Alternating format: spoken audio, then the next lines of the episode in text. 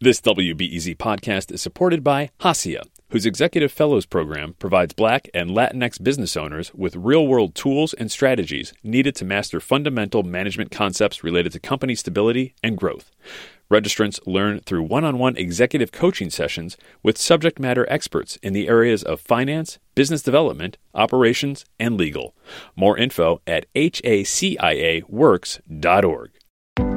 WBEZ reporter Mariah Woelfel, and we're answering your questions about the coronavirus vaccines. We've gotten hundreds, like this one from a listener who wants to know how long immunity lasts after the vaccine and whether we'll need to take it like a yearly flu shot.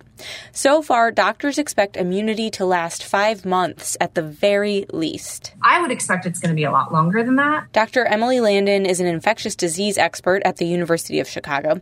She says initially scientists were only focused on whether the vaccine was safe and effective, not how long it would last.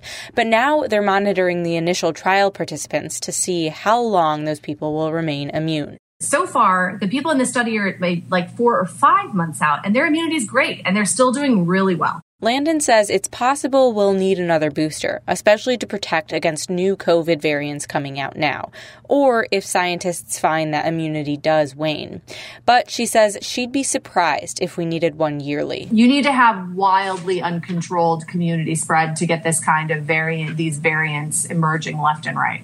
And once we get a big chunk of the world vaccinated, we're going to be at a lot less risk of having those come down the pike. So I wouldn't be concerned that every year there's going to be a bunch of new variants like there are, like flu sort of shifts every year. Coronavirus doesn't do that as much. We're able to help answer your questions about COVID 19 vaccines thanks to support from the Pulitzer Center. Find all of our coverage at wbez.org slash vaccine FAQ.